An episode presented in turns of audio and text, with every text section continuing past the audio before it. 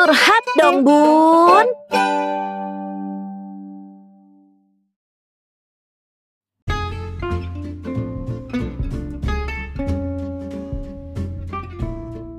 Curhat dong bun Wah udah lama banget ini gak ketemu Bun Dita apa kabar? Bun Wena apa kabar?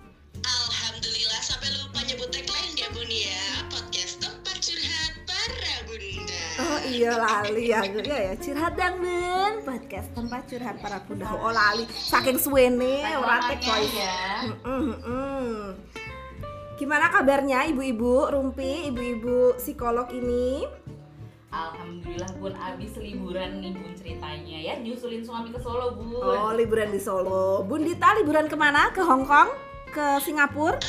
Zimbabwe? Zimbabwe? Masih di atas aja di atas kasur Oh nggak nggak Oh. Sambil scrolling Instagram Baik, nggak apa-apa. Yang penting dompet tetap aman. 2023 terbebas dari resesi ya, Bun. Amin ya Allah Baik. Amin ya, Bun. Amin, amin. Oke, sekarang nih kita mau ngomongin, Bun. Ada yang curhat ke apa namanya redaksi podcast curhat dong, Bun, tentang pacaran beda agama. Jadi udah pacaran lama 5 tahun. Terus pengen ke serius gitu kan. Cuma ya biasalah kalau beda agama itu kan kayak temboknya tinggi banget ya. Jadi itu kayak mana gitu mau memutuskan apakah cinta beda agama mau dipertahankan atau mau dilepaskan kayak gitu. Hmm Iya iya iya iya Ini- Galau ya Bun ya. ada beberapa kejadian sih temanku juga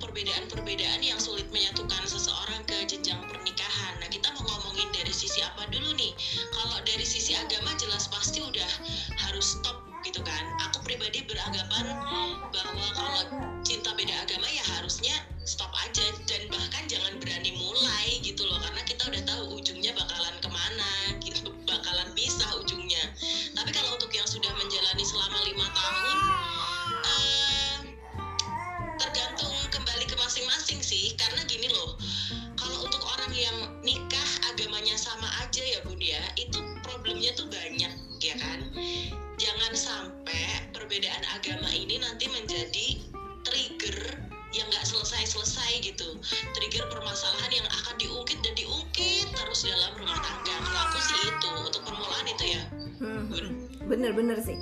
Yang kita sama agamanya aja, sama sukunya aja, terkadang banyak konflik gitu ya.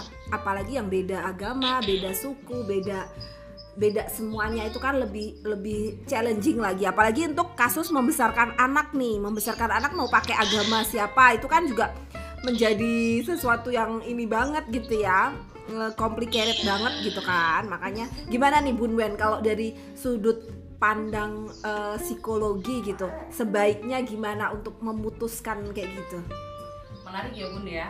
Em, it- kalau terkait dengan memutuskan lanjut atau enggak itu kan berarti kita kembali pada pilihan atau decision maker nih arahnya.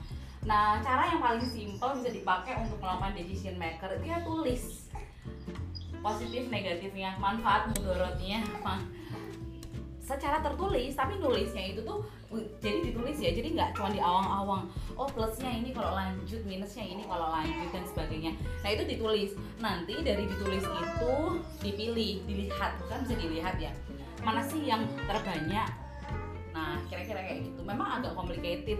Kalau ber- kalau berbicara dari sudut psikologi aku lebih menyoroti ke dalam aspek itu ke aspek uh, apa decision makernya tuh pengambilan keputusannya nah sebagai seorang individu biasa ya sebagai meskipun aku psikolog aku juga manusia biasa ya gitu. Dan di psikologi kan aku juga pegang-pegang value value dalam menjalankan kehidupan ya. Kalau pendapat pribadi sih aku memegang value agama. Tetapi yang namanya hati cinta itu memang bu- bu- apa itu sangat personal kan bun? Hmm. ya enggak hati orang siapa sih yang gimana sih? Ngerti ya kalau udah suka sayang dan lain-lain. Itu kan sangat sangat personal sekali gitu. Dan sangat tidak Dan- rasional. dan rasanya kalau aku nggak berani ya untuk melakukan justifikasi terhadap pilihan yang diambil oleh orang lain. Nah, jadi jadi lebih ke sudut pandangku lebih ke silahkan tuliskan manfaat dan kerugiannya jika lanjut dan tidak lanjut itu seperti apa? Kalau lanjut manfaatnya apa nggak manfaatnya apa? Tapi kalau nggak lanjut manfaatnya apa dan tidak manfaatnya apa? Gitu. Jadi dua-duanya ditulis. Tulis ya secara konkret ditulis bukan cuma di awang-awang. Masing-masing pasangan dua-duanya nulis gitu. Nah di situ kemudian dibahas dipertimbangkan aku lebih ke situ sih nyolot nyolotinnya Oke oke oke. Ini ada suara adik bayi karena memang sambil ngomong ya bun, maklum ibu-ibu. Jadi mohon maaf. Iya, jadi noise-nya itu nggak cuma dari teknologi tapi juga dari humannya karena ada adik bayi yang juga ikutan eh, take voice di sini. Oke, jadi tetap tadi ya harus dipertimbangkan plus dan minusnya ya. Iya. Apa manfaatnya, apa mudorotnya, untuk kedua pilihan itu lanjut Atau- manfaat mudaratnya apa tidak lanjut manfaat mudaratnya apa terus dibandingin dan harus di apa namanya dipertimbangkan dipertimbangkan eh, ke depannya. Karena kan kalau menikah itu kan nanti ada anak gitu. Pendidikan anak parentingnya akan seperti apa itu juga patut dipertimbangkan. Kayak gitu. Betul. Nah iya nah Iya. menarik nih mbak Bun Nisa cerita mau bahas yang dipertimbangkan betul yang dipertimbangkan na- na- nanti gini nanti saat menuliskan manfaat dan mudorotnya itu juga masukin apa-apa aja sih yang mungkin muncul saat pernikahan yang mem- memang perlu disesuaikan dengan situasi perbedaan kepercayaan itu. Betul kepengasuhan anak nanti mau berpegang dengan agama yang mana dan sebagainya. Nah itu juga bisa dimasukkan dalam bahan pertimbangan saat menuliskan manfaat mudorotnya. Jadi bu kalau bingung boleh tuh tanya-tanya dulu sama yang sudah lebih berpengalaman. Eh apa sih masalah yang mungkin muncul waktu udah berkeluarga itu? Nah itu belajar. Jadi ya kalau mau nikah itu kan tidak hanya modal aku siap sekarang nih gitu. Tapi juga dipelajari dulu tuh apa-apa aja sih potensi yang mungkin muncul masalah pada saat rumah tangga supaya bisa sedia payung sebelum hujan dulu. Gimana Bunita? Iya, aku sepakat sih sama Bunda Wena. Bahkan ketika misalnya salah satu memutuskan untuk ikut bahkan ketika salah satu memutuskan untuk ikut eh, ke agama pasangan gitu ya itu juga sebenarnya tidak lantas menghilangkan permasalahan gitu. Eh, masih ada beberapa yang perlu diantisipasi juga seperti itu. Jadi memang harus dipikirkan matang-matang banget sih sebelum akhirnya memutuskan untuk lanjut atau tidak ke gerbang pernikahan. Ada juga kemarin tuh cerita eh, yang agamanya tuh agak mirip mungkin ya. Kalau misalnya kita bilang Islam dengan agama yang lain tuh mungkin beda banget ya.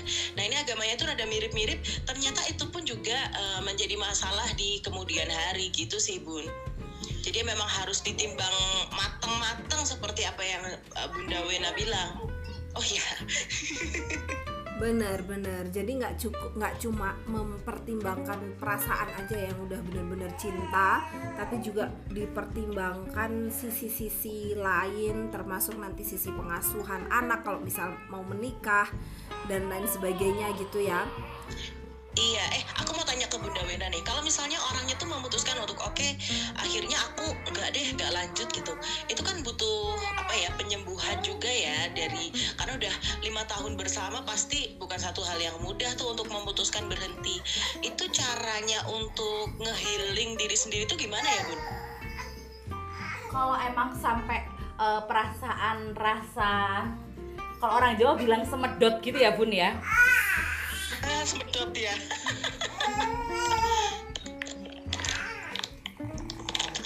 sorry sorry. Iya semedot ya maksudnya. Sorry maaf bun. Nih barusan adik nangis nih.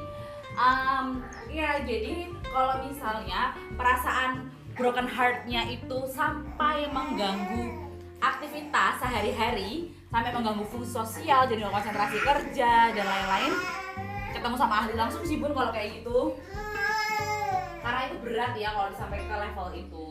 Tapi kalau levelnya tidak sampai mengganggu ya bisa dengan tidak usah langsung berusaha melupakan apa yang sudah terjadi di belakang. Jadi yang terjadi di belakang itu dianggap oke ini pembelajaran. Maksudnya gini rasa patah hatinya tuh nggak usah dilawan dulu diterima dulu patah Hmm, hati jadi nggak denial ya? Nggak denial ya. Tahapannya kayak gitu sih diterima dulu patah hatinya. Terus Mm, mm, mm. eh, tetap bersosialisasi lakukan apa kan masing-masing orang punya cara sendiri-sendiri biasanya ya untuk refreshing lah gampangannya kayak gitu. Nah refreshingnya dilakukan yang simpel kayak gitu sih bun. Kalau memang levelnya tidak sampai mengganggu fungsi sosial ya. Tapi kalau sampai mengganggu fungsi sosial lebih baik sih ketemu sama ahli. Ya, iya sih karena kita juga nggak bisa memungkiri bahwa patah hati itu bukan hal yang mudah ya. Karena ini kita nggak mengalami, Betul. jadi kita nggak relate aja gitu. Tapi Benar. eh, semoga apa yang kita sampaikan di sini tuh nggak menggampangkan kasus gitu. Jadi harapannya semua bisa tertangani dengan baik ya bun ya. Kalau Dan- itu tadi kalau dari segi agama tentunya kami menyaran, aku sih aku menyarankan untuk mending nggak usah aja dan Bunda Wena tadi menyarankan untuk menimbang mana yang terbaik gitu. Eh, tapi ya itu tetap memperhatikan perasaan orang yang mengalami gitu. betul Semoga setelah mengambil keputusan yang tepat gitu ya nantinya semuanya dimudahkan. Amin. Amin. Nah, terus ini sih Bun satu lagi ya mungkin ya. Terus pertolongan pertamanya juga untuk mengatasi broken heart-nya itu cerita sama orang lain. Kalau nggak sampai ke level ke cari ahli nggak masalah banget. Se- eh, cari teman untuk bercerita. Orang yang bisa menerima tanpa menghakimi kita. Arahnya lebih ke situ sih. Oh oke. Hmm. Dan katanya jatuh cinta lagi juga bisa menyembuhkan patah hati ya? Bisa. bisa sih tapi nggak semudah itu Betul. nggak semudah itu jadi pokoknya pertamanya tuh Nggak cepet ya? Nggak cepet maksudnya itu bukan pertolongan pertama pertolongan pertamanya tetap harus menerima dulu di- di- diterima dulu kan tadi perasaan broken heartnya semedotnya tadi tuh kayak di- diterima dulu di apa ya di eh, legowo. Oh, legowo dulu baru kalau udah itu bisa cerita ke orang. Kalau misal masih berat bisa cerita ke psikolog kayak gitu. Baru pelan pelan berusaha untuk dapat eh, tambatan hati yang baru yang seiman katakanlah kayak gitu ya meskipun Jangan diulangin lagi. Nah, ya sih? jangan jangan diulangi lagi meskipun meskipun ya ada banyak aku juga punya temen yang dia nikah beda agama yo yo nyatane yo langgeng langgeng wae eh, orang tuanya besan mertua juga baik baik aja itu ya ada gitu loh tapi Eh, kembali tapi itu sawang sinawang juga nggak sih bun? Iya Sawang Sirawang kita nggak tahu. Cuma kan dari luarnya ya mereka kayaknya ya aku lihat foto-fotonya ya fine aja fine fine gitu ya. aja foto-foto bareng Lebaran juga merayakan Natal juga saling menyelamati. Maksudnya ya ya biasa aja gitu kayaknya saling menghormati saling menghargai. Cuma itu tadi nggak semua orang bisa seperti itu nggak setiap orang bisa seperti itu sehingga tadi kata Bunda Wena benar dipertimbangkan matang-matang. Kalau yang Islam ada sholat istiharoh gitu kan ada sholat istiharoh untuk mempertimbangkan apa namanya eh, ke depannya gimana. Apalagi kalau sampai lanjut ke jenjang pernikahan itu udah udah berat ya. Maksudnya itu udah perjanjian yang teguh nih sekolah apa itu yang perjanjian yang teguh itu loh. Jadi istilahnya lupa aku miskolan holido gitu ya. Maksudnya kayak perjanjian teguh gitu loh yang di hadapan Tuhan gitu kan. Jadi harus benar-benar dipertimbangkan bener-bener apakah mau lanjut atau enggak gitu. Bisa dengan istiharoh bisa minta pertimbangan sana sini dipertimbangkan tadi secara matang secara rasional. Jangan sampai perasaan mengalahkan rasionalitas dan lain sebagainya Eh, dan itu yang bisa ngejawab ya pasangan itu gitu kan yang bisa menentukan seperti apa ke depannya ya kembali ke individu yang bersangkutan gitu toh bun Setuju. setuju Eh, aku sambil makan kedengeran nggak? Kedengeran banget kersak-kersek ngono kuwi. Mm-mm, tapi orang apa bun karena semua di sini menyambi ya, menyambi mengasuh anak-anak dan lain sebagainya. Namanya jadi juga curhat dong bun ya ya nggak Bun, iya, jadi dunia bunda nanti mana ini anaknya? Oh di bawah. Ya Allah kayak gitu ya. Ada yang mau ditambahin lagi nggak ini Bunda Wena Bunda Dita? Oke, Oke apa? Ada tambahin nggak oke oke aja oke bagus. Jadi ini ceritanya Bunda Dita lagi nggak di lokasi ya, dia di tempat lain. Jadi ya kita secara jarak jauh Ya, kayak gitu. Oke ya udah ini udah 15 menit, jadi segitu aja ya. Mudah-mudahan jadi insight tersendiri. Kalau yang masih kurang puas bisa eh, langsung curhat ke psikolog. Psikolognya di Talenta Jogja dan ke Ustadz juga ya. atau ke ustadz juga ya. atau ke guru. Oh, atau ke guru spiritualnya. Kayak gitu. Ya udah gitu aja. Kita tutup ya bun yang episode kali ini. Insya Allah kita ketemu di episode berikutnya. Saya bunda Nisa. Saya Bundit. saya bunda Wena. Pamit undur diri. Assalamualaikum warahmatullahi wabarakatuh. Waalaikumsalam.